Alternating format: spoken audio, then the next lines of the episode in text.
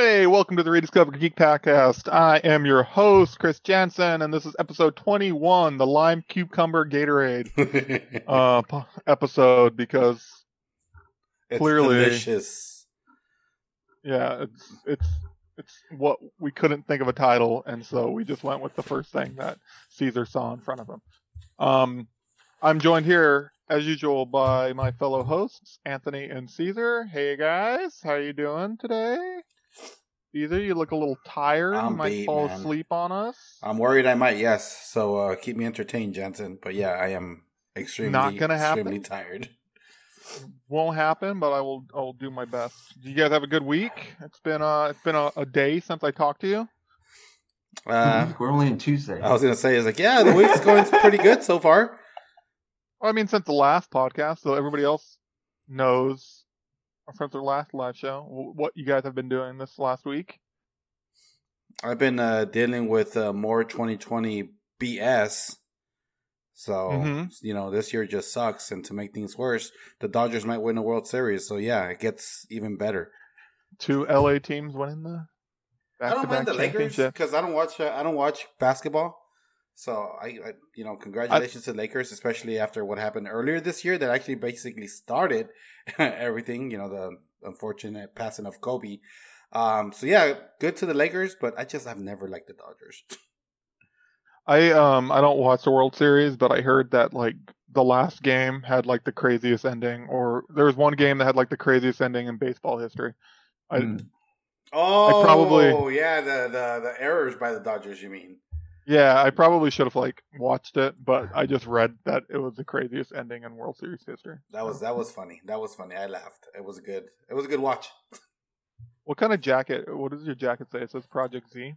Uh, yes, Dragon Ball Project Z. So, as you remember, I'm sure I used to work for Bandai Namco. This is actually the last project I took part in. So, at the time, it was called Project Z, but it's uh, it's now known as uh, Dragon Ball Kakarot.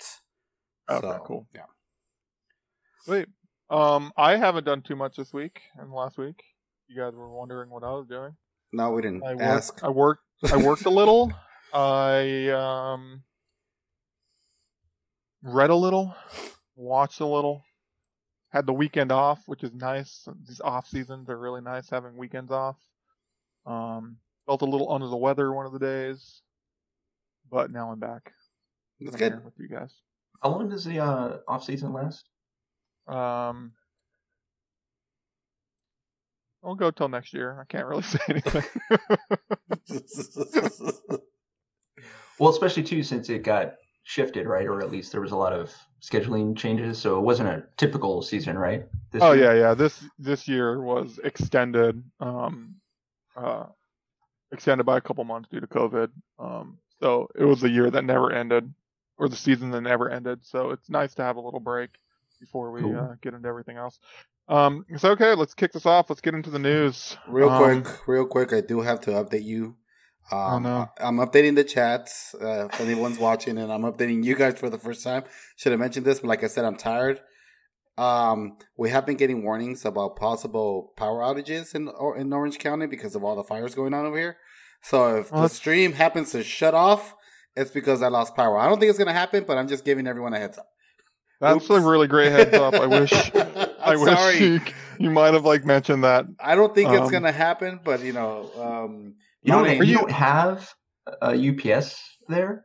I'm I'm, I'm disappointed. Caesar. UPS. Yeah, uninterruptible power supply. Should Oh, be- no, you I should get don't. Your uptime for 45 minutes. Well, I'm still waiting for uh, Chris Jansen to provide that. No, you're you're you're in Cerritos, right? So you are Orange County, right? I'm in Cypress. Cypress. Yes, literally Okay. next to Buena Park. Which best way to to, to describe it is, I, I live right by Knott's Berry Farm. Okay. Those fires are crazy, by the way. That's like It's fucking scary, dude. Yesterday I woke up. One thing, the wind woke me up, so I wasn't expecting all that wind to be happening, and it was super loud. So that's what woke me up. And then I look outside and it's gloomy. Like, what is going on? I turn on the news and the entire OC is on fire. What the hell just happened overnight? yeah, there's like ash on my car. It smells really bad.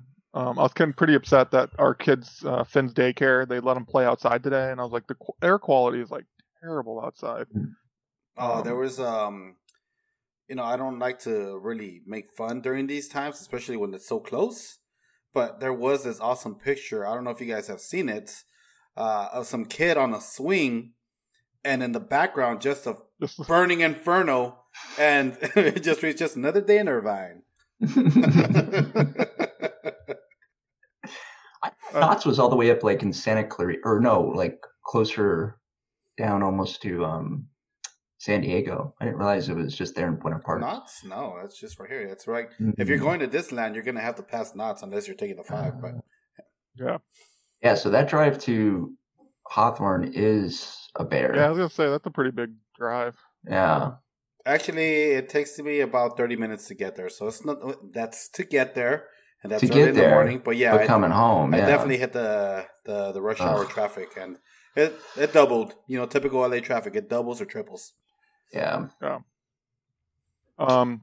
All right. So now that we know that your power can go out, let's try to um, get through this. let's you're, go. You're sleepy. You might fall asleep, and your power will go out. So we're we're working. We have a lot to work against. Either um, way, for, there's a there's a big chance something's going out, either Caesar or his computer. yeah. There you go. We'll keep you. I'll keep you. We'll keep you entertained until your power goes out.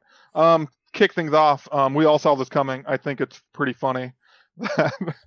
um, that Quibi shut down. I think it shut down like the day after our last podcast, right? It was like last yeah. Wednesday they announced the po- uh they announced the shutdown. Um I I just think it's so funny that like everybody saw this. My my thing is that if you asked anybody that was of like our generation or younger um the moment when it was announced, everybody told you it was going to fail. Like there's yeah. no one saw like a a, a, a way for it to work. Like it just was like like the way they were thinking about it. I don't know. It was like old school, like Hollywood thinking that that somehow people would want to watch short form content, like like the type of short form content they're talking about on uh on a screen. It's so it's it's well, it's sad. You, oh, go ahead. Well, no. Do you think it was it it was just an overall bad idea or it was really highly bad timing because it because its whole shtick was that it was supposed to be the watchability was supposed to be wherever you were going. So if you were in line, if you were traveling, if you were commuting, you could watch these short segments.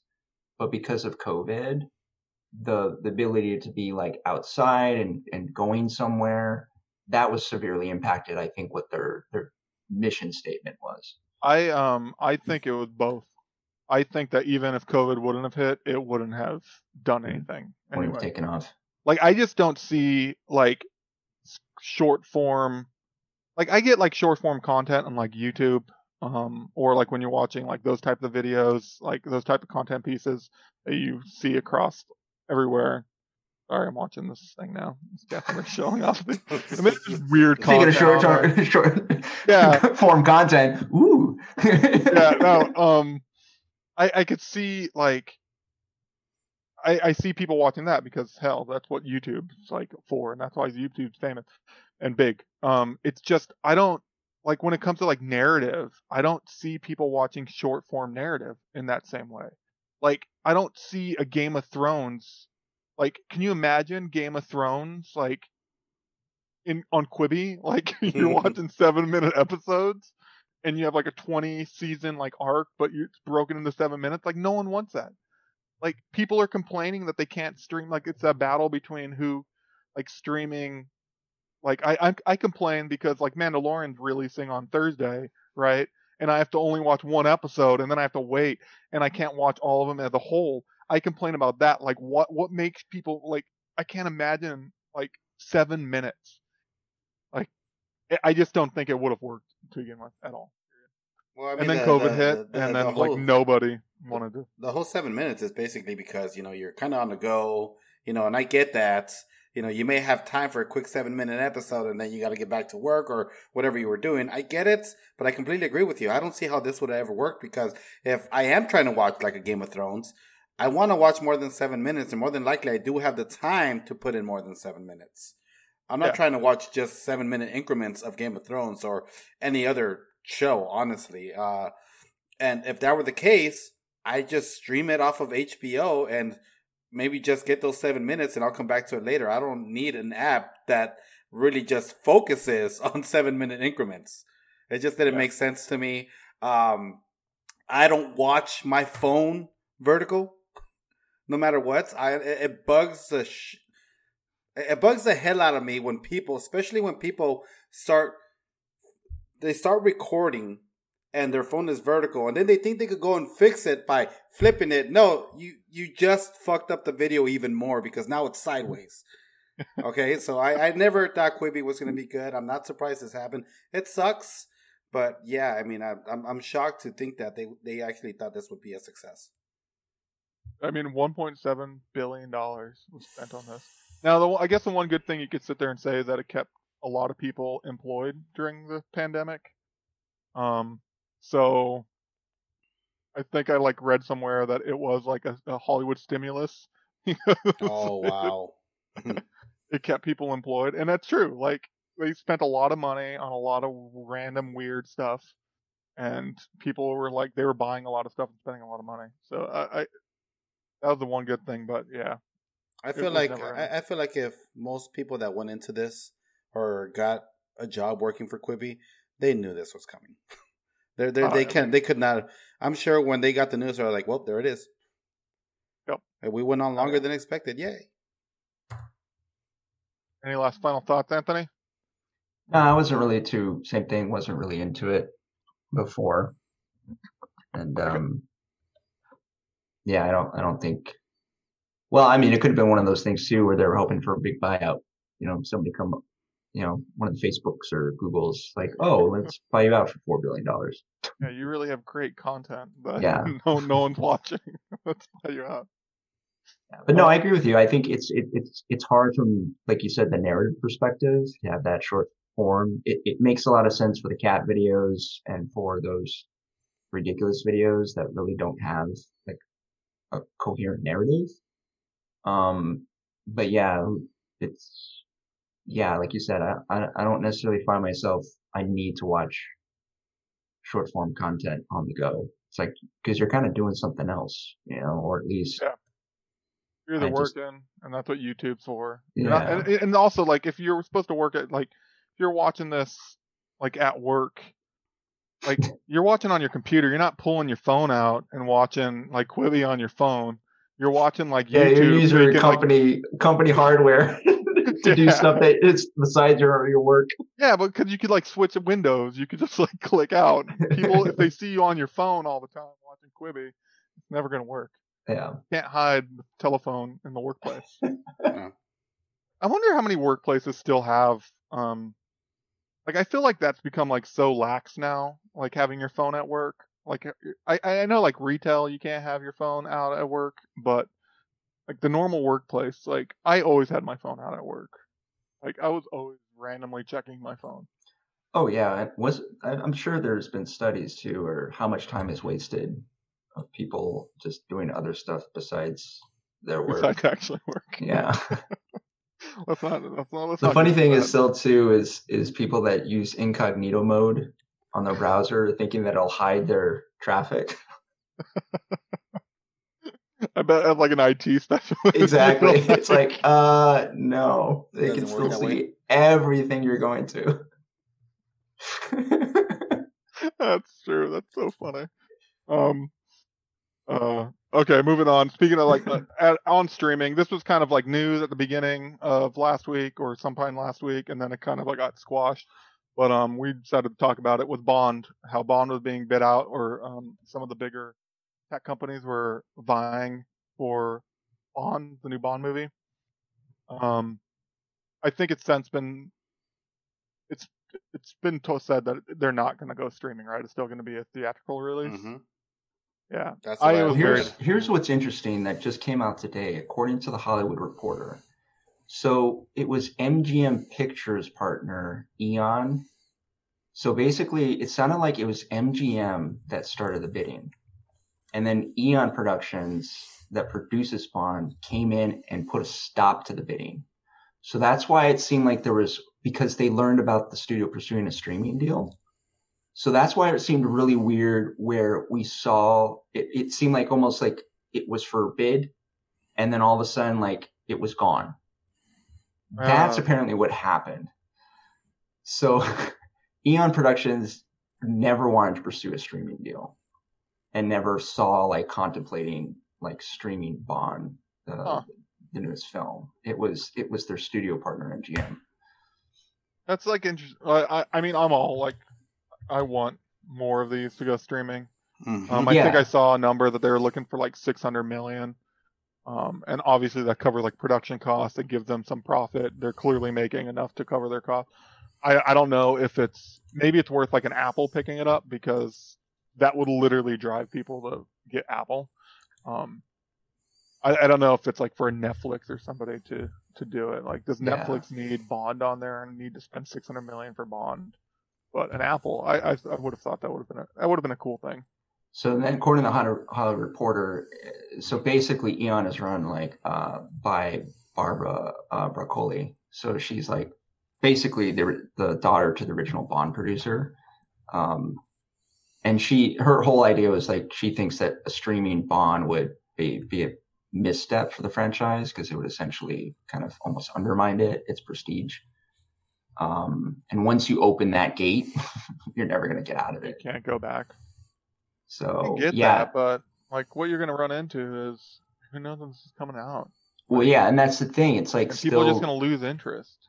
Like no. I don't think people. I think people will not lose interest because you're still gonna release it, and I think it's it's gonna. I be think it's really pent weird. Up, it's gonna be this pent like- up excitement. maybe for people, but I think it's really weird when a movie is released like two years after it was finished filming. Like, and you've seen But has that really been the case? No, I, I don't know if that's the actual case for this one, but I'm just saying like in two years, Daniel Craig's gonna look older. I'm gonna see like he's gonna be doing press, and then he's gonna look like really like young. I don't know.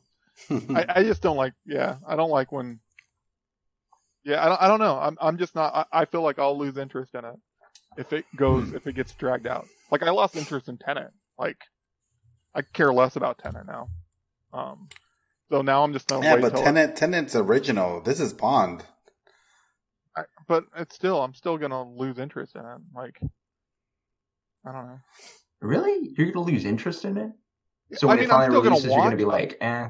I'm. I. I won't go see it in theater. Now I'm just gonna wait for it to come out on video. Well, yeah, at that point you waited this long. Yeah, I agree with that. Yeah, but that's what like that's the, that's the thing. Like, you, I'm nothing's gonna force me to go to the movie theater now to watch it. So, So, even if no they did what- release it, it wouldn't matter. So It wouldn't even if they matter, were- like- yeah. So it, it's it's kind of almost like that point is really moot. Like whether when it's being released, you're saying more of like what platform it's being released on. Yeah, I guess so. Yeah, See, that makes sense. That I agree with you on. Uh, one, I wouldn't have gone because again, I, I think we, we covered this several times already. That uh, during this pandemic year, I can't believe it. Pandemic year is actually a fucking term now. But during this pandemic year, we already said we're not going to the theater. Period. More than likely, most of next year, I'm not going to the theater. So that was already off the the list of things to do. But yeah, you're right. Now I have less incentive to want to go watch this in theater because I've already waited this long. I knew I wasn't going to go, and you know what? I can wait a little longer for it. Yeah. That, that's my thing. Is like I could just wait longer. Yeah. Like, there's no reason. I've waited so long. There's no reason for me to go and see it on movie theater yeah, I when it agree with you on does. that one. release. So I'd be curious to Well- see like if. Yeah, I, I feel like they'd get more eyeballs on it. Like I get like the, ruined the prestige of seeing like the movie on a like a Bond film on a gigantic screen. I I, I get that, but then Or- it's like or a that's not the way the world's moving. Like, like this is the way like the world's moving.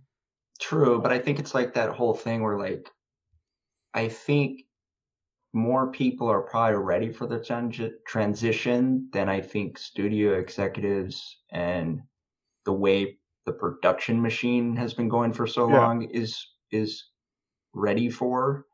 I think it's just this is really really forcing them to kind of figure out now what they should have been trying to think about for the last like several Yeah. years is how to make the transition and i think they're trying still trying now they're trying to figure out how do we make this transition Yeah, no, I agree. And I I, think what think sucks is like some of the productions that are, like you said, they're already done. So it's like, what do we do with it now? Yeah. Because they put so that- much money into it. Well, that that's why I feel like if they're going for a price that makes it so they make money out of it, like 600 million, they would have made profit clearly. Um, that's what I think the Yeah. studio should be going for. I think Quibi should have spent some of their 1.7 billion and just cut up Bond into like how many? Cut like, into short like form chunks. yeah, like uh, 10 minute episodes, 10 minute episodes of the new Bond film released every week for the next year. Like, Well, so we've talked a little bit about it. So what do you think if if they should what if you were an advisor for MGM and Eon, what would you say to them? Like this is how you should do it. Yeah. How? What, what would what would you be your plan? get it out to like what what they were trying to do, and then they backed off on. That would be the plan. But bid it out as a wash. streaming mean that they would basically the streamer could then just like just feel like just showcase it as soon as they were Yeah. the, Yeah, the deal was if they're done. if they're saying paying six hundred million dollars, they Mhm. would they could release it whenever they felt like once that once that happened. Yeah, that's. I mean, I I think at this point it's like a wash, or a, any movie that's done filming and they're they're they're released. It's been pushed for so long. I think they just need to call it a wash. Make like they just need to do the streaming thing, and just push progress forward. And then who knows? Maybe maybe it won't work out, and then you'll know like, hey, people want to go back to the movie theater in like two years. But but they just yeah, this like waiting is just like less incentive for me to see anything. Like like Black Widow, I'm just gonna wait on. Like there's no reason for me to go to movie theater to see Black Widow. Like all these movies that keep getting pushed, there's no reason. Like I've waited this long, I could wait a little bit longer. So It's to be interesting because uh, according to that report, so yeah, so MGM was looking or hoping for 650 to 7 million offer or higher to recover its 250 million in production costs and 50 million marketing, as well as here's the kicker. And this is why it makes sense why that offer because you would think, okay, if Apple TV is going to offer you 350 or 400 million, why wouldn't you just take it? Because you're going to recoup your costs and make a little bit of profit license fees to its distribution partners and deals for stars Daniel Craig, Malek, and director. yeah, all the back end stuff, right? So that's the problem is again, all of these these these fees that need to be paid out for their traditional distribution. That is again something that they should have been considering for so long. Yeah. That whole distribution model's changed. You know.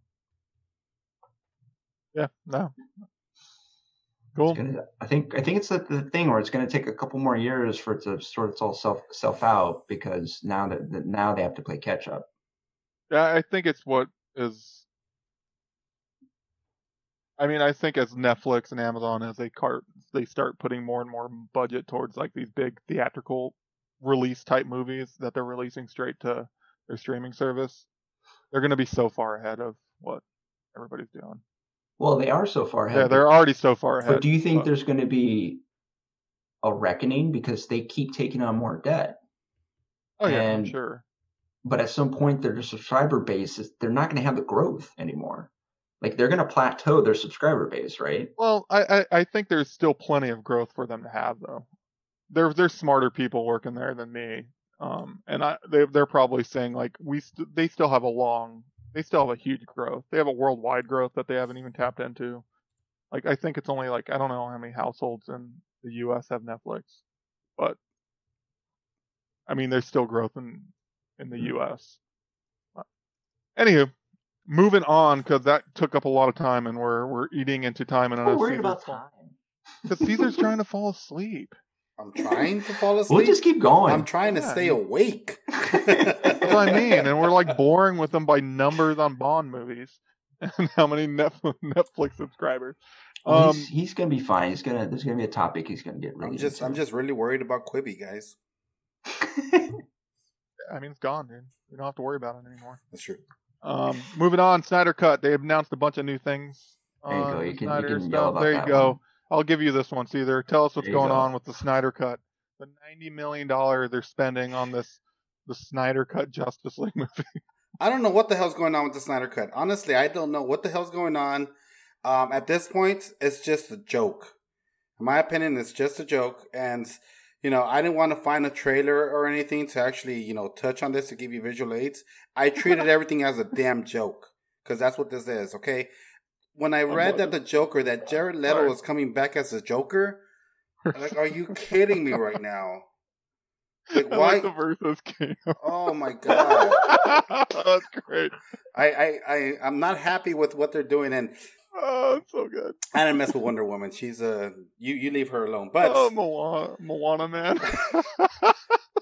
but yeah, I, I, I honestly don't know. I don't know what to say about what's going on because one, I mean, you've already given us the Justice League, and it was just not good. Okay, it wasn't good.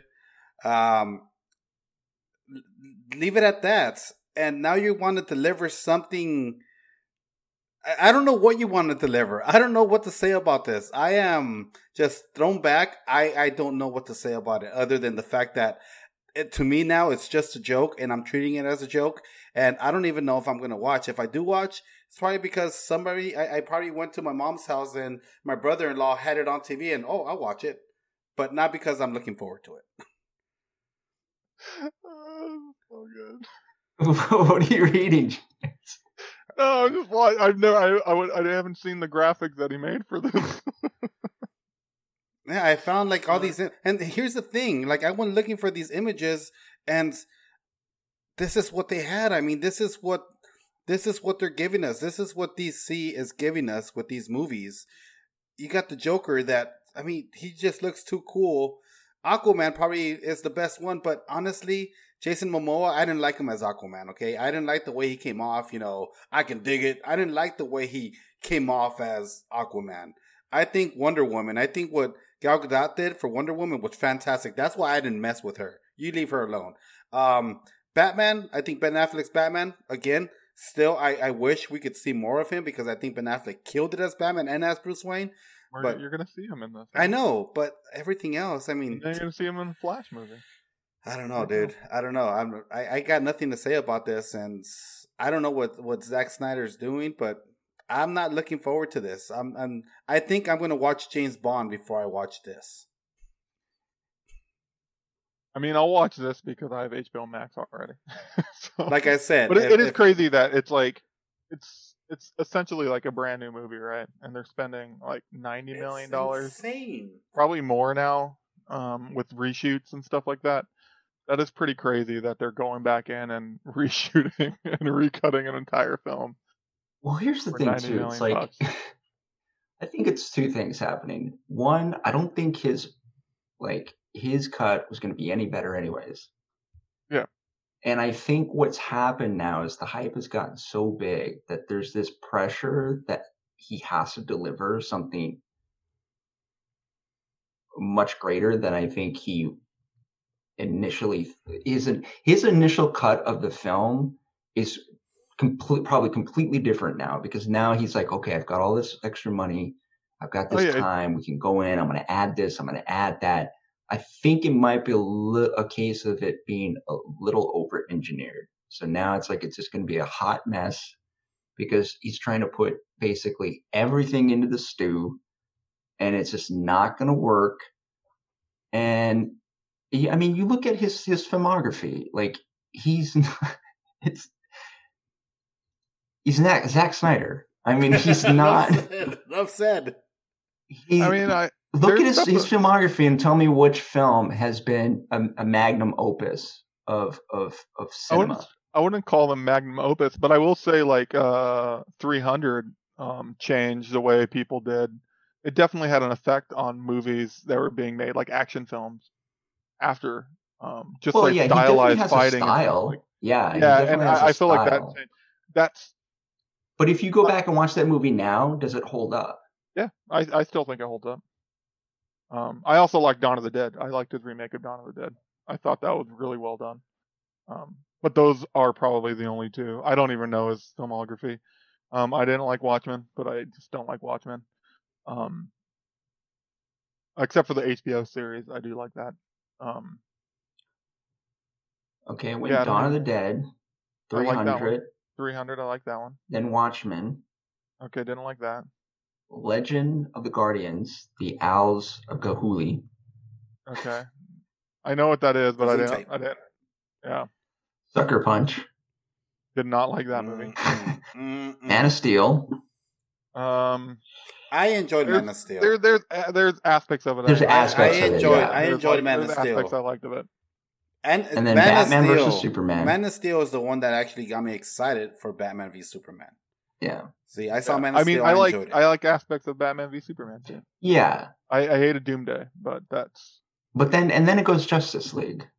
Yeah. it So doesn't really have like a long. I guess over years though, you're looking at like 20 year career, right? But it's only like seven movies, eight movies. well yeah, Dawn uh, Dawn of the Dead was twenty or two thousand four. So he hasn't even had. He's only had like a 16 year career. Yeah. Oh, that's that's crazy. It's just I yeah, it's just, it's fascinating because I don't think this is gonna be but I think also too, it's gonna be one of those movies, watch, where it's gonna be everybody's gonna buy into their own hype. They're gonna Yeah. they're gonna say that they were waiting for it, it's gonna deliver on all fronts when it's actually a horrible film. I, But yeah. they, they can't they cannot accept that it being anything less than their their hopes and dreams. So they're gonna will themselves to like it and think it's the most amazing thing ever. Four hours. Over four, Four hours. hours. Yep, that's crazy. So crazy. Um. All right, so that was that. that. Um, and then another. moving on, Uncharted. There's some Uncharted news. Caesar, I'll give you this one too. Keep you keep you going. What do you got for Uncharted? Yeah, are You you just worried try to- about this one, Caesar? I'm a little worried about this film. I'm not. I uh I, I think the casting's good. Uh, I was a little concerned about uh, Mark Wahlberg as Sully because I just feel like you know I mean we've seen Sully. He's much older, but uh, you know a little But makeup Marky here and Mark there. can play the snark. Yeah, He- that's he's why- got that way where he can kind of. he yeah, I thought about and- it, and you know Marky Mark kind of plays the same character in every movie, but you know he pulls it off. Um, so more than likely Sully's gonna be from Boston. Um, he's gonna be uh, Say hello to your mother for me. he's gonna be wicked smart. Um, but no, you know what? I'm excited for it. I mean, Tom Holland as Nathan Drake. That that picture that they they that they released was he looked good. He looked good as Nathan Yeah. Drake. Uh, that uh screenshot that um well not screenshot but that um that selfie that Mark Wahlberg took. He doesn't look bad as Sully. He really doesn't. So that's all we have to go off right now. But I have. I'm not gonna say I have high hopes, but as of what I've seen so far, it, it doesn't look too bad. But we'll see what happens, you know, in the in the coming days, coming weeks, coming months, and what more we see. Um, but I will say this much: I love Uncharted. I love that series. I fucking love it. I've so never played it. you got some big shoes, big shoes. Well, and that's why I was saying, like, possibly worried about it, you know, being able to match that sense. Well, because, and especially too, because the, the last game, I was really surprised with Uncharted 4. I thought it had a lot more heart than I, I expected. It went really back to the first one where there was that sense of uh, adventure. Mhm. Um, and I just, I really enjoyed a lot of what they did with the relationships between all the characters. I thought they, they did a really good job of of dealing with a lot of that stuff of, of their conflicts and you know having to deal with each other and some of their history especially that was a big thing is the history um and i thought they really nailed that so i'm hoping some of that magic will be in this because also too tom holland i think is maybe slightly younger you know version of nathan drake Yeah. than i think we might Yeah. might be used to i'm not i think he definitely has the chops to pull it off I'm just I'm, I'm more worried about kind of the overall tone of the film, and it, it really just hit worried that most video game movies are god awful. Yeah, exactly. I, I I mean, just think honestly, I, I think uh, you know Tom Holland just has more of a baby face. He just really looks young. I- yeah, I, I think I think uh, his physique actually fits the part of Nathan Drake. And if we go back to the first Uncharted, you know, it, it looks good. It's definitely not on point. He could use uh, you know a more defined jaw. I mean, if you really want to be like Nathan Drake, but I think it's that. I think that he just has that baby face, and it makes him look much younger than what he really um, comes off as. yeah. But I, I, I am, I I, want to. I'm looking forward to seeing more on this because again, I, I love I love the games. So as of right now, I'm I'm a little excited, and it's Tom Holland. You know, I like Tom Holland. I got nothing against Mark Wahlberg. I'm I actually like his acting. Um, so the only thing is, like I said, he plays the same character. Yeah, I mean, it'll just it'll be interesting because yeah, it's being directed by the guy who did uh, Venom. Uh, he's done a lot of TV work, um, and I think let me look at the writer again. There's a couple writers on it, so and I think uh, last I read, I, am pretty sure Naughty Dog, uh, they have a lot of, a lot of say in this. So I mean, it's their franchise, it's their baby, so I'm sure they're going to be fully involved. Yeah, the writers I don't know. It could be. I, I mean, they did do Iron Man, but they also did Punisher Warzone and Transformers: The Last Knight. Oh, Men, Men, Men, in Black International. Oh man, you're, you're really killing. Oh, dude, man, you know it's actually gonna be great because I'm gonna watch it before I actually play the game, I'm gonna go back and play the game afterwards. I'm gonna play the game second. I'm gonna I'm gonna base it everything off the movie. That's gonna be interesting. See, the thing about Uncharted is the first one, fantastic gameplay. Fantastic gameplay. Story was good, but the gameplay is what really made Uncharted. And then the second game, you had a really nice balance of fantastic gameplay, and they yeah. stepped their they stepped up their storytelling, and the story just got richer and richer after that. It's like, man, this game is such a good story. It's such a good game, and you know, uh, Naughty Dog they know how to make games, and they know how to really bring you into their their games. They really bring you into those games, and that's the best part about it. So that's the other thing is we've experienced Uncharted in a way that you really can't experience in theaters or on TV. So, yeah. like I said, big shoes to fill there, but you know, it, would be nice to see a, a movie version. So, we'll see. Well, are you excited about seeing the movie version, or was it television version of Assassin's Creed? Assassin's Creed, yeah. Ah, dude, we got too much Assassin's Creed already. I don't. I'm not even looking forward to the next game. What are we on? Fucking Assassin's Creed 20 or I don't know where we're at with Assassin's Creed, but the movie was god awful. And honestly, when I first played Assassin's Creed, when I played the first Assassin's Creed for my for my first time, it was not that great. The whole futuristic aspect, and then going into the past and trying to figure it, it's a mess, in my opinion. Uh, that was my. I think we've already t- talked. Yes, about we did. We, ta- we touched on like, this. And... I, I I love the whole like medieval aspect of it and the time periods. I hated the whole future stuff and yeah. like you're going back into memories. I was like, I don't, I don't get that, and I'm kind of hoping that they they cut that out of the actual TV series.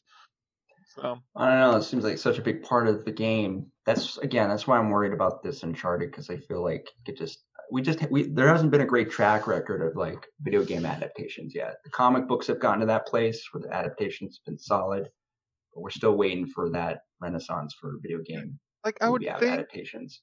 Like that's yeah, I just don't understand why we haven't gotten to that point yet. Like because I think it's a harder medium. I think with with comic books, you're still utilizing like a static image but I think that's very difficult with the games, like Caesar had mentioned. They're they're so interactive. So there's oh, well, there's a that. layer that we're experiencing, especially the fans and the gamers are experiencing it in a different way than you can really convey with a movie. So I think it, it really takes a, a nice blend of of of a filmmaker who's really good at making movies, but comes from a game like perspective. So they're able to integrate both very well. And I think we just haven't really seen that yet. We we haven't seen that great balance of of movie magic with a gamer, you know. Uh I I I'm uh, not necessarily like movie magic. I'm just thinking like there's good storytelling in movies. It's just every time you get to a game adaptation, like they seem to lose the storytelling and they try to focus more on like the action components of the actual game as opposed to the story. And yeah, like yeah. Assassin's Creed, like there's plenty of great movies about assassins or whatever, like like medieval, like telling that story. Like I don't understand why we haven't got to that point where they could they could transition that, but just encompass the game, like the characters in the game, into this great story. Like I, I get the uh, different mediums, but you can tell fantastic stories in movies Like, why does it have to be a crappy video game? Like, why does, or why does the video game movie have to be crappy? Like, that's what I, I just don't understand. Yeah, and it might be it's hopefully to like something that we were talking about earlier was like these giant set pieces. Like they have to make those action pieces because they have to be these tentpole movies. So there is this more focus on action and explosions and spectacle than really having a good story. Yeah. Hopefully, hopefully that might change a little bit more now since the the whole industry is being upended. Yeah. Then I realized that um, Twitch isn't. It's only like maybe five to six seconds off of our actual um, conversation. So know we are actually in the future. Yeah, it's it's we not are in like Assassin's Creed right now. Oh my god! yeah, like uh, um. All right, moving on away from movies for a change. Um, should we go to TV or do you want to talk comics there, Anthony? Great segue. I'm giving it to you. You haven't talked. You want to talk? You could talk about the TV component. We could talk about the the What do we dynamic have on. TVs? Um, we have Tim Burton, the Addams Family, and Oscar Isaac taken on as Moon Knight. Or we can literally just say that's the TV, and then we could just move on because we're getting really heavy and we haven't even hit. I don't know if it's interesting. I don't know how I feel about this. Maybe it's because I've been reading a lot of um, Moon Knight recently, and Moon Knight was actually just in um, the Avengers run right now. There was like a five issue arc, and I think he's going to be in it for a little bit. Basically, essentially, spoiler alert: he's um he has the Phoenix Force at the end of Oh. that. So there's like Weird. this big, yeah, it's really odd. So there's they're they're doing some weird stuff with Moon Knight, but also Moon Knight is such a weird character. Um, fascinating, but I don't know if Oscar Isaac is. It's just interesting casting. I mean, I, I don't know enough about Moon Knight to think like, oh, Oscar Isaac doesn't like fit that character. I like Oscar Isaac, maybe not necessarily in some of his roles. I was super excited for Oscar Isaac to be Apocalypse. Um, Are you kidding me? no, when I saw him, I was I was super excited about it. Um, then obviously when the movie came out, like it was it was a completely like 180. Where um, No, but let But me I let was- me let me. I, I gotta ask you. You were actually genuinely excited even after you saw images of him as Apocalypse. I actually didn't mind it. Like I, I clearly he wasn't the apocalypse that I grew up like with in comic books, but I just thought that he was going to do a good job because I liked him as an actor. Because at that time I had like Ex Machina, I had like these types of roles that I really enjoyed seeing him in, um, and so I was like, oh, this is a really good actor, and him playing this playing Apocalypse was going to be. Uh, yeah, now when I'm watching this trailer now, like there's some images of Apocalypse where I'm like, okay, that looks pretty janky. The first time I saw the, the, the first image of him as Apocalypse, it was, in my opinion, just poor casting. He did not fit the part at all, in my opinion. And uh, the very first character that came to mind when I did see that was Ivan Ooze, okay, from the Power Rangers movie. That's all that kept coming to mind was Ivan Ooze. But That's think- exactly what I- he looked like. I think that would have been any character though that who the, see- way they portrayed Apocalypse in this any char- anybody that was playing him would have been ooh, See, I don't think so. I think I think they went the wrong direction. I think what Marvel did with Thanos, I think that was the direction they should have gone because they made Thanos look fucking great. That's my opinion, of course, but I think Thanos looked great, and I think that was the direction they should have gone with with Apocalypse because he's up there. And no, they just literally put some makeup on Oscar Isaac, and uh, it, it just looked bad. It looked really, really bad. Well, and also too, if we look at what was the time between X-Men and Apoc. Oh, I was going to say we can give them the benefit of the doubt, but no, that was 2016. They, Yeah, they yeah, had- they, they had- they, they had the they clearly had the tech. they clearly had the tech to pull to pull off a better apocalypse. Yep. Yeah. I mean, there's like, okay, look, you, like they put they they wanted to go the makeup route. They wanted to do the prosthetics. What's wrong with that? I'm all for prosthetics. And I'm, I'm all for that too. Believe me, I'm all for that. That's that's one thing that I that really bugged me about Cyborg in Justice League. I felt that they could have done more prosthetics than made them all CG. The only thing on him was just his face. So uh, believe me, I'm with you on that. But I just think you gotta, you know, really make good choices, especially when it comes to the X Men, because you're already in a deep hole and you're about to deliver the apocalypse story, and this is what you I'm- gave us. But I mean, the person that was directing it, like he created that deep hole. no, I, I know, I know, and he So, keeps he just It's his version of a X Men. So uh, he just kept digging it. Like, yeah. um, but I, I I feel like he fits the billing for Moon Knight. But I don't know enough about Moon Knight, so I I like him as an actor. So I think it's cool, and I also think that that just it's like shows that Marvel like what they're looking to do with the TV side now is that they're putting like Oscar Isaac in a Marvel TV show. Mhm. like that's pretty big like that means that they're they're they're treating these like i mean like winter soldier all those they're treating these like movies um and so i, I feel like it's going to be a good transition so i'm hoping that it's it's good Yeah, I think I think that's what it really is. He's in good hands now, as opposed to when he did this. You know, I, I, again, in my opinion, it was bad casting, and they just put him in a really bad spot. Uh, I agree with you. I think he's a great actor. I like him as Poe, but he just did not pull off Apocalypse. I don't blame him 100%. I don't think they should have casted him. I think they should have gone elsewhere. And again, they should have taken more of a Thanos approach on it. Uh, but now he's in better hands what Marvel's been doing with other TV shows and their movies obviously has been great, and I think I think uh, I, I'm I'm with you on that one too, Jansen. I don't know enough about Moon Knight, but I think he's going to be in good hands. i do feel like the last quote that oscar isaac asked when they asked if he was going to make another like star wars movie he said when i need to buy a new house and so i almost feel like does he need to buy a new house because he's doing a marvel tv series like Jeez. Yeah, I, am still not sold yet. I'm not. It, again, it doesn't come back to his chops. It just it's it's just more of like. He, we, he, I don't think of him when I think of Moon Knight. He's not. You know, there's stuff that you read or watch or mostly read, and you're like, I can imagine this person. This person would fit this character. do you have somebody that you can imagine that's what I was, I've been thinking about. I've been trying to think about if there's somebody that I think would really fit, and I I haven't come across it yet. There was there was a character though that I saw recently in Fargo. There's there's the character. I don't know if you remember the guy in the first season who's the death, it's like the henchman, one of the henchmen.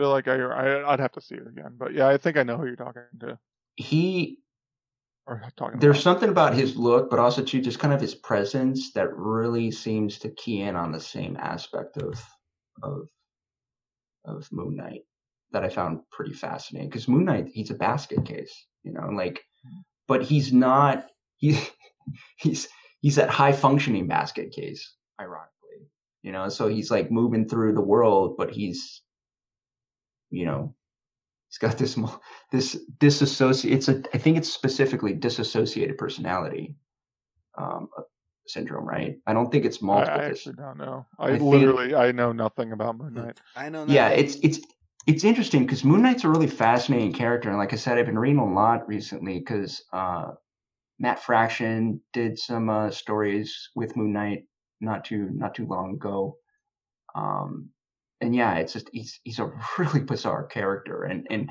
it's really I would see how difficult it's right to write for the character too. Um, yeah, it's it's a trip. So it'll be pretty interesting. I'm definitely interested to see what they do with the, the show. Um, but yeah, it'll it'll be it'll be a trip for sure. Okay, let's uh let's move on because I'm tired of seeing Olivia Munn cut a, a car in half. Oh, thank you. So sad. She gets such Oh. a bad rap. We're gonna let's let's burn through the rest because we're we are actually I, I I don't like like we're having like but we're gonna be here like all night talking about news. It's fine. It's even- fine. Hey, last week there wasn't much news. This week there was a ton of news. okay, fine. Okay, well we'll next up Tim Burton taking Don't over. rush Adam me, Jansen. Sorry. Okay. No, we just we do whatever you want to do, man. I'm just Yeah, here for the ride, baby. Yeah, there we go. Tim Burton's taking over Addams Family. Thoughts? Go. Fifteen seconds. It's in his wheelhouse. I think it's a fucking perfect fit. Let's go. All I'm a big fan. I'm a big fan of Tim Burton.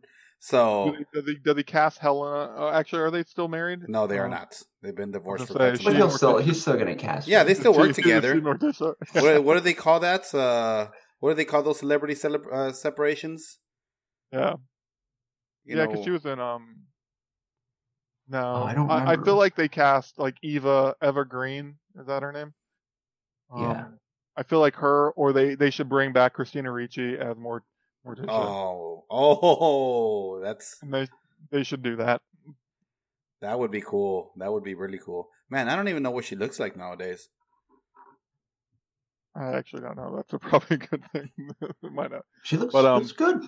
She's she look good. Yeah. All right. Um, I think they it's, had the whole uh, Robert like De Niro I- thing yeah. going on. Yeah. Really good. I, I think it's it's in his wheelhouse. Yep. It's- Well, it's, in his how, but do you think because I think Samantha's excited about it, but also too she's been a little critical of his work Mhm. for Yeah. for an extended period of time now, where it's not. It's it's that thing I think we joke around. It's like Tim Burton trying to ta make a Tim Burton mu- movie.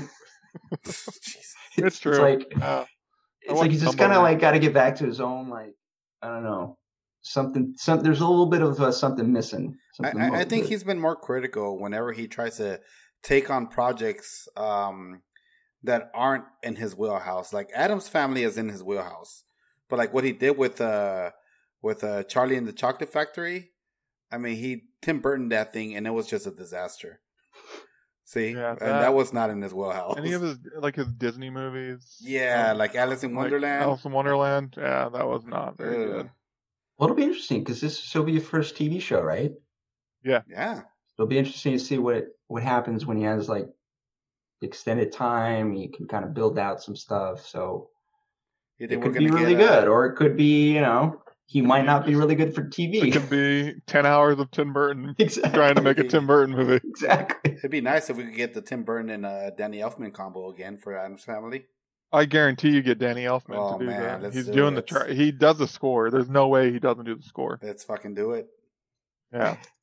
Yeah, Danny. Yeah, Elfman, I'm excited. man. I'm excited He's- for this. Yeah.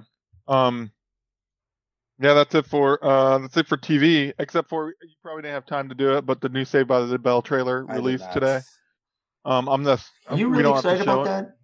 that? I wasn't until I saw the trailer, and Really? it, it's not that I'm like excited about it. It's have you watched? Did you watch the trailer? The new one, new new one. Yeah, the new trailer. Wait, they have Yeah. another No. trailer? Yeah, they have the new one for the. I only saw the series. first one. That's what I'm That's- saying. They how many trailers are there? They just released one today. But Anthony said that he saw the first one, so there's two trailers for the new Save by the Yeah, Bell. I guess that's. What I was like, Oh, I didn't know crap. there was another one. Yeah, I, I saw one like a while ago when they first announced that it was coming.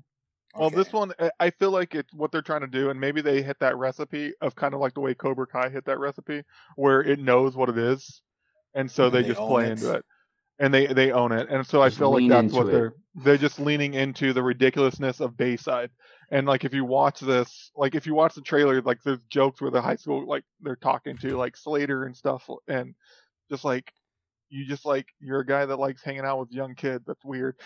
like, and they just like put like the Max is like this is a, such a weird like there's a joke about like oh I ordered ketchup on my uh, or cheese on my uh fries and then he's like check your pocket and there's cheese in his fries and he's like this place is so weird.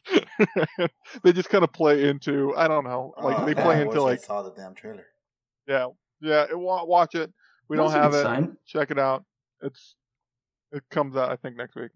But um Wait, All the right, show the show starts next week. oh no next month sorry. Oh, I was like, So November. Yeah. Well, which is almost next week. yeah. We're not that that far. is yeah, true, yeah, that's true, next that's week. Yeah, it starts next well in like a few weeks. Um uh I know in the comic side, um DC made a switch on their distributor again, there Anthony. Yeah, and I don't know. It sounds like almost. It's starting to kind of sound if it was planned or not planned. So it's some. It's weird whether this was always the plan going, like they were going to transition out, or if something happened and they were just like they just couldn't hang with with it anymore. Because I think you got to think about it too. It's like if you're taking on essentially the accounts of all other stores in your like district That's Yeah. a lot to deal with.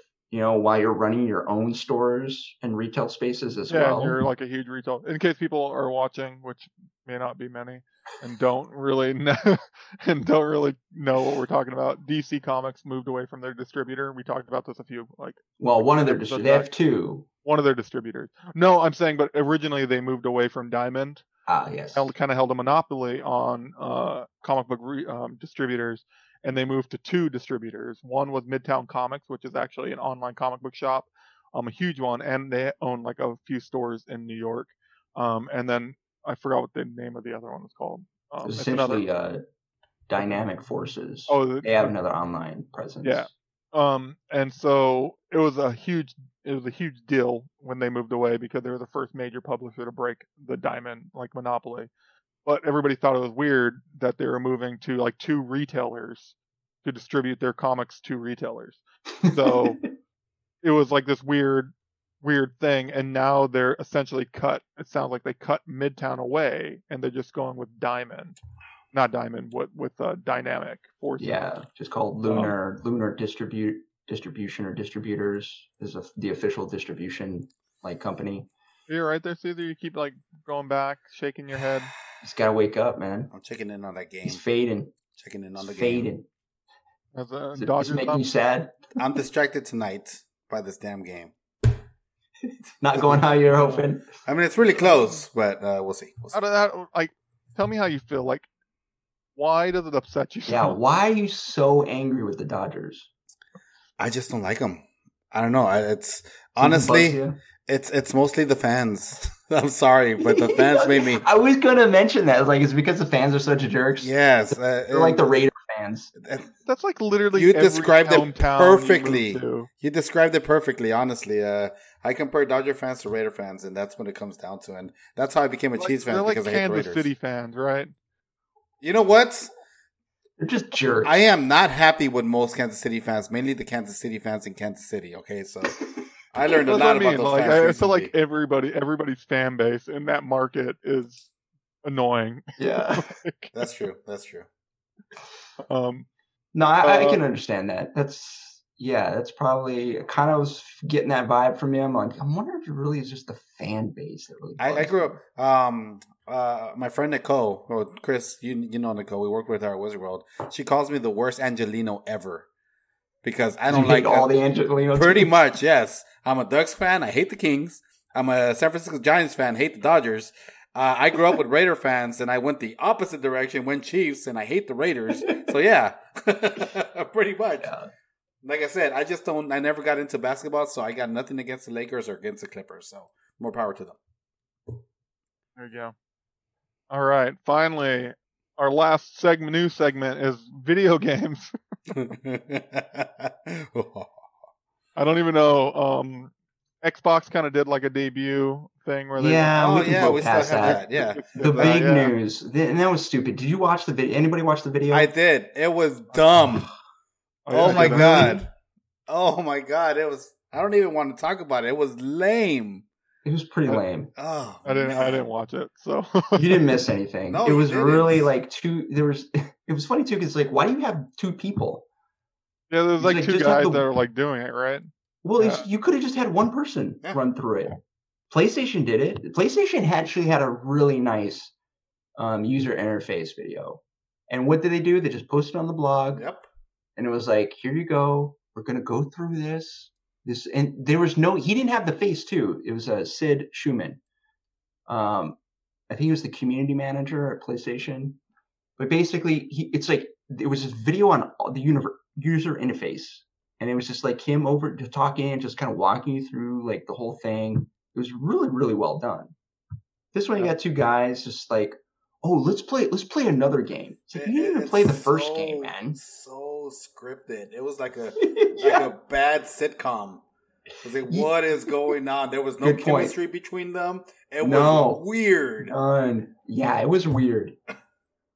I didn't. I didn't watch Oh, it. great! Um, Let's play. Let's try playing another game. It's like you didn't do anything in the first game. yeah, they did. You moved the camera. Okay, you showed us menus. Thanks.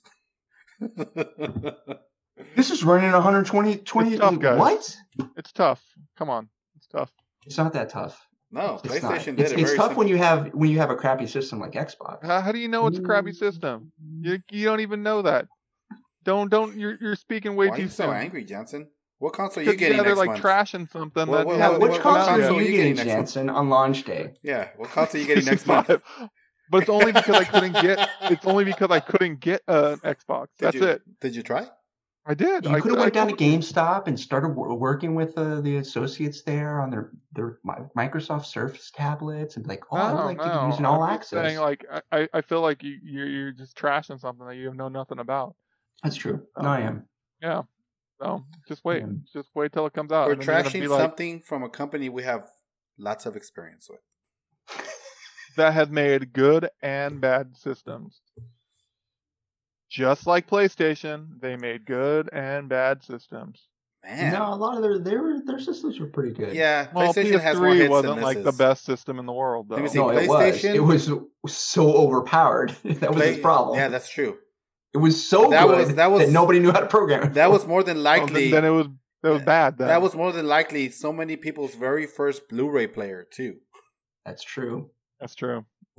It And- my and- first and Blu-ray player, my first and only Blu-ray player. Yeah, Yeah, I you don't haven't. a Blu-ray player, No, all my have. all my Blu-ray players have been the PlayStation. Yep, mine yeah, too. my my 4K player is my Xbox One. Don't um, forget that war: Blu-ray versus uh, HD DVD. Who Oh, won that one? 360 or PlayStation? Hmm.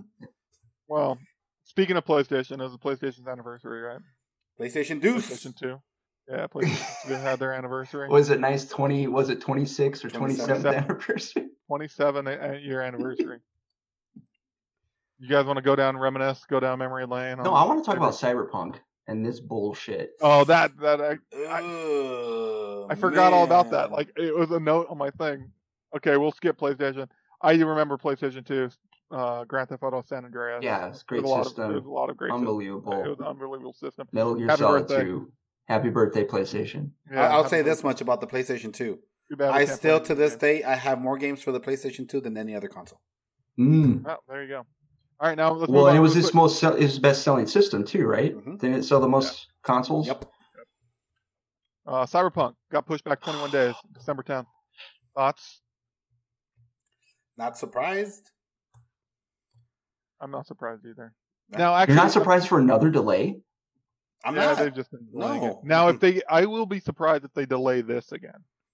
Like, because then if they delay this, then they're pushing it past Christmas. No, they can't. They, they've already gone master. They've already gone gold, so they can't. They can't delay it again. The problem, I think, was that the I article that was talking couldn't- about is they delayed it because the fucking day zero patch.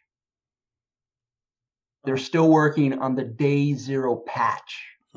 So what they released for goal was just passable for the, the, the publisher guidelines.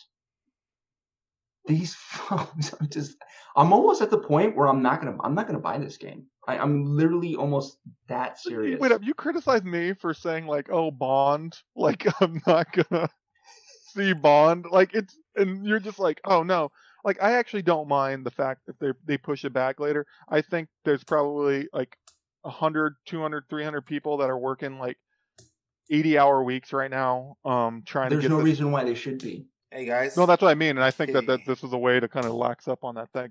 Uh, my door's knocking right now. Come in. What were you gonna say, Caesar? Um, I touched on this uh, a few episodes back about how Good night, buddy. publishers night, are releasing. I'm gonna say hi to everybody. Good night. Good It's really night. just them three. Thanks, Jensen. Can, can you shut the door? Yeah, like way, your way, pajamas, way, way man. To, Yeah, I touched on way, this. to, way, Uh, to, way to bump us up. Way to fluff us up. yeah, thanks, buddy. Um, but yeah, I touched on this a few episodes back about how publishers they know they can release a game even when it's not ready because they got that bullshit of it will be. We'll update it eventually, and eventually those sixty early bucks access. you'll get your full game with time. But right now, we promise you a date. Here it comes. They're pushing it back. They're pushing it back. We're getting into that territory again where they're going to give us an unfinished game. We've been expecting this game. We've been excited for it. All the hype, just like all those games that they've done in the past, all that hype is not going to live up. We're going to get this game and we're not going to be happy. Why? Because it's not finished. But They promised us a date. They had a deadline, and they're trying to make that deadline. So you got these little pushes. Oh, we're gonna push it again. Oh, we're gonna push it again. But it's almost ready. It's almost ready. Bullshit. It's not almost ready. You need more time. Just be upfront and be honest. It's not ready. We need at least another fucking year. Be more like Bethesda. You know, don't fucking tell us your games are coming out. Just give us the you title, know. and we know that five years from now that game will probably Stop that out. shit. I don't know if you guys saw the um, the that that text message or the the message on Twitter that's been circulating about that guy that tweeted or uh or, or, or tweeted who's the publisher for Cyberpunk? Our Red Pro- Project. Oh God, why can't? Yeah, CD CD Projekt. Yes, thank- Red. yeah, thank you. Uh, Um, person uh tweeted them, and he said just to make sure before I take the day off tomorrow, is this confirmed to release? And they replied saying full confirmation. And then they came out with this fucking statement today. I mean, come on, man. Hmm. That's a bummer. come That on. poor guy took his day off work to play it.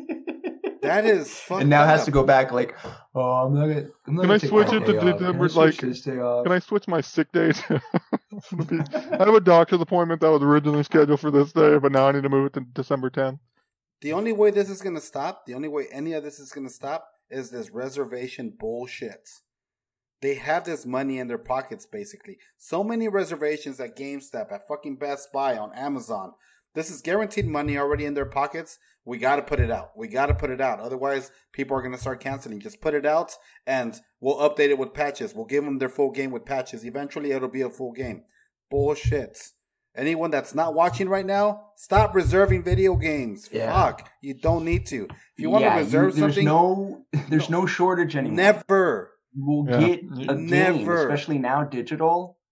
S- There's no reason to pre-order. a No, game. there's never been a shortage on video games. If you want to reserve a console, that's one thing I highly advise you to do. Definitely go reserve a console. But a game, whatever incentives you're getting, it's not worth it. Stop That- that giving them skin, your man. You get that special skin. oh Jesus! Reserving. Okay. Yeah, For it, it just bugs me. Yeah. Ugh. Sorry, I went on a, a tantrum like Tony, yeah, he went on Tony tantrum. tantrum. It's just Yeah, I, I've yeah. never I've never been a fan of reserving uh, reserving games. I never reserved the game. Well, that's a lie. When I worked at GameStop, I did reserve games because it boosted my numbers. But that's the only reason I did it. It helped out the Cheated, store. cheated the system, man. No, it's uh, they were legit reservations. I actually purchased those games, and I knew I was going to purchase them, so I reserved them. I'm kidding. Yeah, but no, I yeah, stop fucking reserving games because these companies can get away with releasing the game early and it's not ready.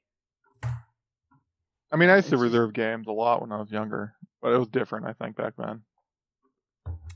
Because the updates wouldn't be like Yeah, the complete. Yeah, they were complete games back then. Yeah, exactly. I would have to reserve a copy in order to get that copy, so I could play on day one. I would have to get that because our whatever stores only had so many copies, right? Yeah. But nowadays you can just download it, so there's really No, Well, no it comes back to that. like simple, like it's it's mismanagement or it's management that's not operating at a very efficient level. It's because it's like there's no need for crunch, there's no need for any of this ridiculous overtime and delays because you you just didn't manage properly. You didn't manage your resources that you were given to c- complete a project.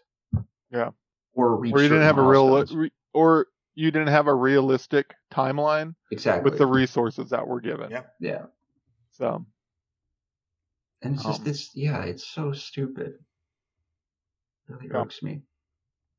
um, that's it, guys. That's our news. damn, Woohoo! we're almost done with the show. I know, like, uh, Can we just move into the rediscovery and then Yeah, save the uh, spooky for next time? Because the the It's not going to the be news Halloween might be- next time. yeah, this is the last? Halloween episode. This is the last Halloween episode. there's just so much. I feel Well, like you know what? gonna- Honestly, there's nothing scarier this year than the election. That's true. we could treat That's that true. as a, as the Halloween There you go. episode. That's a good idea, actually. next, next, that's what we will save. We'll save our Halloween things for the election because it's fitting. Because Yeah, next week, next week on election night, we're gonna have a show, it's gonna and to I'm just gonna bloodbath. literally be watching the election on my screen, and people are gonna do in real life my reaction and sorrow, and misery, and taking shots and drinking and eating cookie dough straight from a, a jar I'm gonna I'm gonna do all those things live on broadcast. So we're gonna move straight into the rediscovery then, and we'll save up all the scary moments that best Halloween scary moments. I want to share something with you guys real quick. Um, so you remember those scary faces I had on the episode last week? Yes. I was on Google and I was looking for scary faces, and that's exactly what I typed in Google: scary faces. And I can't tell you how many pictures of Trump came up. Just want to share that with you guys. Can you can you please do that? Like keep the Halloween. Make it, yeah, that it, will be make, the scary face. Make it make it a Trump pumpkin. oh, dude, then. And and um, then just like scary faces of like Trump in the background.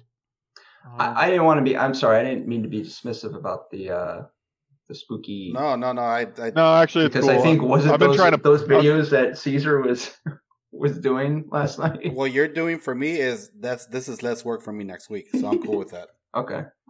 Yeah. Cool. I'm fine with making Caesar work for nothing. I do it every week. So. oh, um, uh, um, um, um, before we move on, for anyone that's not watching, uh, I am going to teach Chris how to use After Effects. So moving forward, some of our trailers may be actually edited by Chris. So if you see any issues with our trailers that are being played, no longer my fault. you know what? But it's cool though. I'm gonna be. I'm gonna learn, guys. I'm gonna learn, and, and then that's when he's really experience. gonna boot us. He's gonna be like, "Right, I have the I got ability." This. Yeah, I could do all my own graphics now. I don't need any of you guys. I talk more than all of you guys, anyways. my opinions matter more.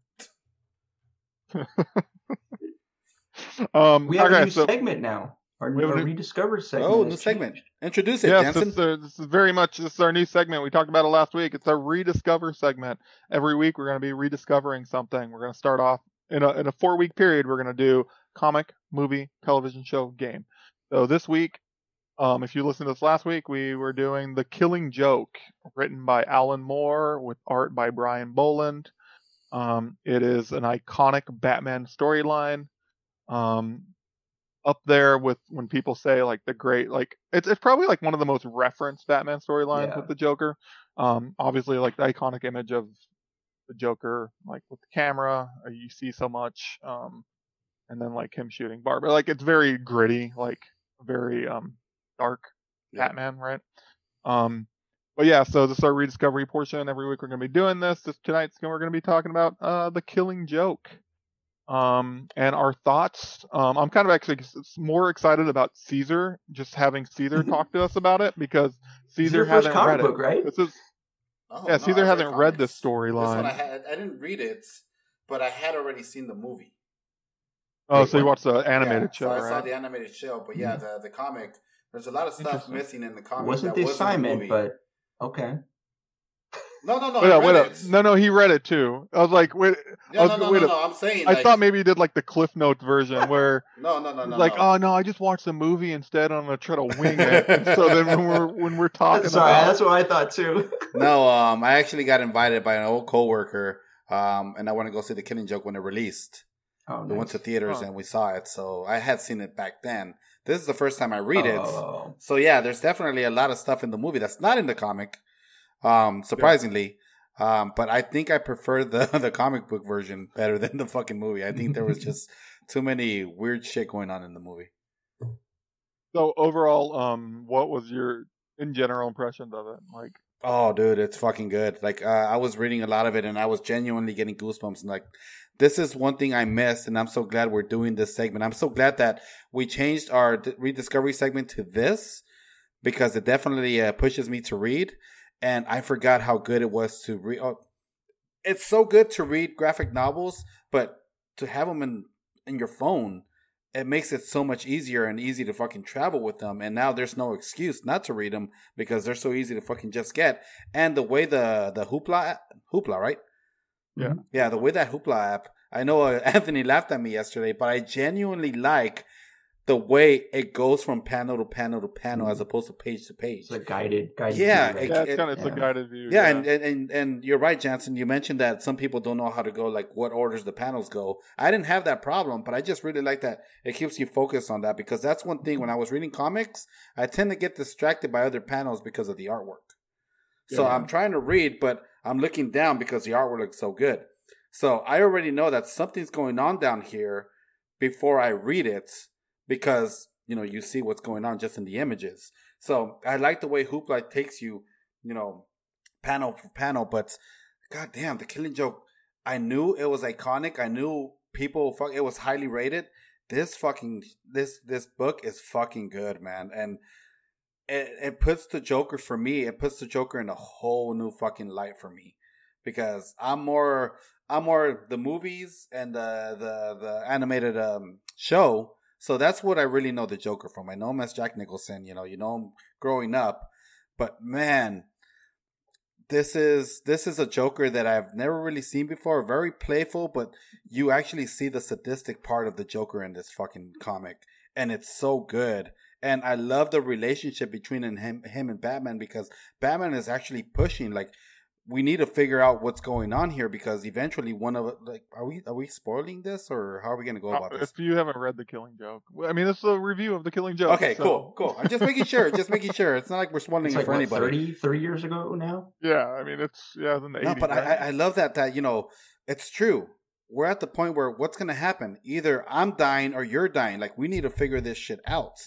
And the Joker is just a typical fucking Joker, but I again I've seen him in movies, and when I actually saw the part where he fucking shot Barbara, I was like, what the fuck? I did not expect that to happen. Mm. It, it, this book is so fucking good. If you haven't read it, fucking read it. Um, but yeah, it's it's so fun. It's so fun to read, and there were those moments where I was just like, "Oh shit! Like, what's gonna fucking happen?" And surprisingly, this this it, it gives you those surprises. It kind of gives you those. I, I want to kind of describe it as a jump scare in a way, like that Barbara part. Like I again was not expecting that. I was like, "Oh shit!" Like I reacted, like, "What the fuck just happened?" So definitely love reading it. I'm glad we're doing this segment, and yeah, I I want to read more. I'm actually I'm I'm curious. Um, since you you said like you've seen the Joker obviously in the movies. Um, you said this is like a newer version. I was I was curious for both of you guys. Is does that the Joker in this does it relate to like which movie version Joker do you think it, he relates to the most? Hmm. See, I, I think he kind of crosses between several Jokers. But Okay. but that's the thing. It's like I would have to say maybe more Jack Nicholson because Jack Nicholson was still playful, but he he got serious. Where Heath Ledger was always fucking serious. You know, he'd laugh sometimes, but you knew he was always sadistic, very, very serious. Let's just exclude Jared Leto completely. Um, but yeah, I think I would definitely compare him more to Jack Nicholson because he he he kind of did a lot of the shit that this Joker did in the comic. Yeah. He wasn't afraid to pull the trigger. We saw that stuff happen. I actually it's interesting because I I related more to Heath Ledger's Joker. Really? Mm. than than Jack Nicholson. I get the playfulness, but I feel like they're the balance of just like obviously like in the the story of like like just making up like storylines of the Joker, like his past. Um the fact that he is sadistic, but I, I think Heath Ledger Joker is playful too. Um and yeah, I, I actually I, I kind of look at him more as Heath Ledger's Joker, but I see the the Jack Nicholson side. Anthony, what are your Yeah, thoughts I- going I back through and rewatching it or rereading? Well, it? it's interesting because I think this is where coming at it with the baggage of the history and the canon, I think revisiting it and rereading it, um, I was a, I was struggled with it a little bit because it I was it's great that it had the impact it did on Caesar because obviously it's the first time you're reading it or at least you know experiencing it. Um, but for me rereading it, I think well, I think a big part of it is I'm fucking jokered out. I think we've had in the last three years, there's been so much Joker and the main title Batman comic books where I think it's been run into death. So I'm a little bit jokered out. Um, obviously, this story is seminal in, in the history and the canon, and also too, it, it brought brought like you were saying a darker tone to the Bat series that was kind of absent for a long time from the books. Um, Yeah. So it kind of it kind of jump started this whole new wave of Batman stories being told going forward. Um, but I did find that the artwork I was it was very arresting, very captivating. Mhm. Um, I've seen Brian Bolland stuff before, but it just seemed like it really fit for this story and a lot of like the actions, the emotions, the the um, the physicality. His artwork really shines with with conveying that, like you know, the doorway scene where it's the you know the Joker and you see these, these eyes in the Yeah. Mm-hmm. darkness, like stuff like that, and just some of his facial expressions with with certain characters. They're very is very haunting, which I think was appropriate for kind of the whole atmosphere of the the story in the book, and then also to kind of you know for Halloween. So it was very much like a horror film, but I struggled with it because I think even Alan Moore has said like he's felt like this isn't his strongest work. You know, Yeah. he's felt like it's some of his, his lesser work, and I, I I struggled with some of the themes and the the analogies in in, in the book. Um, but I think it's I think the biggest thing is I'm I'm Joker fatigued, and I I thought the ending was left purposely kind of ambiguous. Um, I, I was a fan of it ending on a joke. I'm not gonna lie. yeah, I thought that was like I was good at ending. Um, but it I seemed actually, like- interesting those last scenes where it's kind of I know he was really going for the duality, like he's essentially saying Batman and Joker are just mirror images of each other. Yeah. yeah, Um, but it was really odd to see Batman laughing. I you love know, that. alongside Joker. I fucking love that because of how serious the whole fucking book is, and you finally get to the end, and he tells such a stupid joke, yeah, but I couldn't help but to crack a smile when I read it, and then I go to the next panel, and there's Batman cracking that same smile. I was like, you can't help it. It's like this is your fucking relationship with the Joker. It's like you're never gonna get that answer you're looking for. This is just the way things are gonna flow. And I agree with you. You are Jokered out. But for me, the reason why I really enjoyed it is because I've had the opposite effect. Where I don't read as many as many comics as you do, so that's probably what's adding to your fatigue. yeah, Yeah. I've had Joaquin Phoenix, who played a good Joker. I think he definitely did better than Jared Leto, but those are my last two Jokers. Joaquin Phoenix, Jared Yeah. Leto. It was so, so good the, to go the bar back. was kind of really low. yeah, Yeah, it was so good to go back to this style Joker yeah, and and you know it kind of touched on nostalgia again you know i felt like i was i was more into the animated series again but it wasn't really that fun joker there was still that sadistic joker in this that felt good to see because it's just not something that i've had in the joker for quite some time yeah. and that's why I'm comparing him to Jack Nicholson because I remember those days. And again, it's all nostalgia, and that's what this book brought back for me. Is and it reminded me of how good these comic books can be, Yeah. and how rich these stories can actually be. And you're saying that it wasn't his best work, or he doesn't consider his best work. Fuck, I'm blown away by this book, and if he's got better shit, then I mean. I like this work better than Watchmen. So, um, I, I kind of, I, I- I kind of fall into your bucket, Anthony. Um, it's, I, I think it's Joker fatigue. So when I read it, it, it was nice to read it. Um, the one thing I want to mention is the artwork. It's our version that we, I think that you guys probably read was the recolored and remastered version that, um, and I kind of want to go back and see because like Brian Bolland didn't have time to color it, and he usually colors his own artwork. And so the colors in the original were done by another colorist. And there was a lot of issues with that because Mm. it didn't convey the mood that he wanted. And so I actually don't remember that. And I didn't get a chance to go back and see what the original colors were.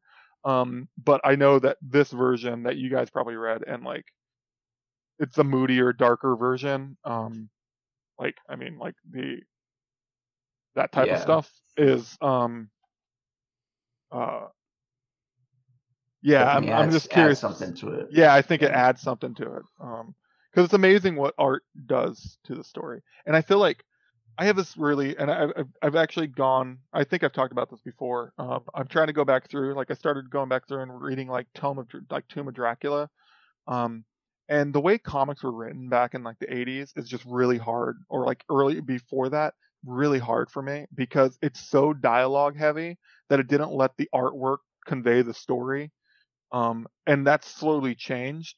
And this was better because I felt like this is kind of like when I, I think Alan Moore they did have a good balance of like just letting his art tell the story.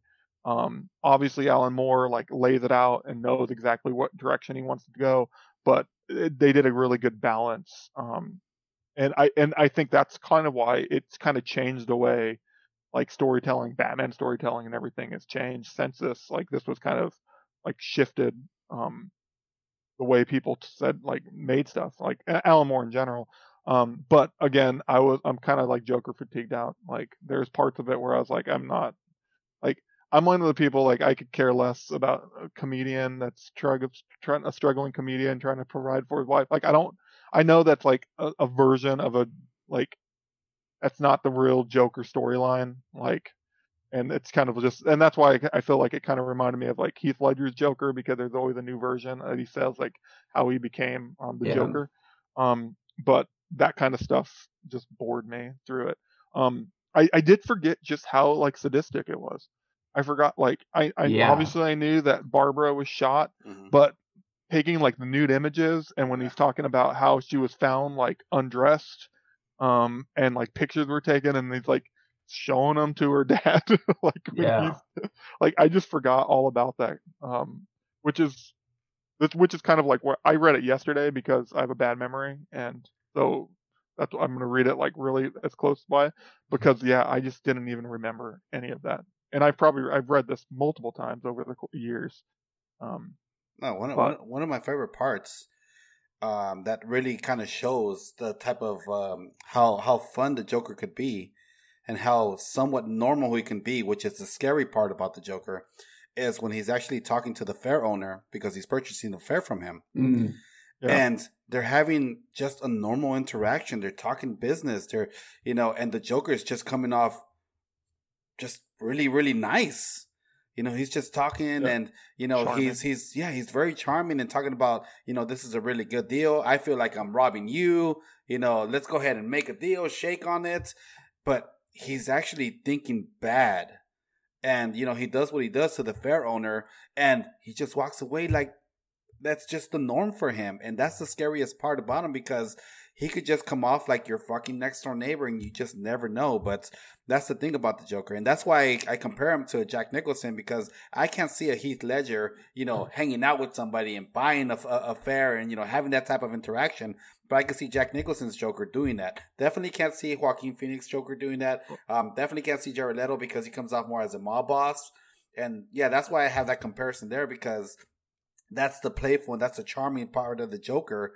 But in the end, he's still that sadistic freak that I fucking love. And that's earlier in the fucking book. You know, everything else after that is like, fuck, this is the fucking Joker, and this is the Joker I've missed. So, yeah, I I, I wasn't yeah. fatigued. I blame the fair owner though. Like, how do you not know the Joker? Like, clearly the Joker's been doing this for years. Like, you don't know you're dealing with the Joker. Like, do you think he's just gonna like pay you for? Well, he, just, your... he wasn't hiding either, really. Yeah, he wasn't no, he, he wasn't in like full get up. He's full get up. Like, there's. But the fair owner was also desperate. I mean, you you you'd be surprised what people do in desperate situations. No, no one makes like.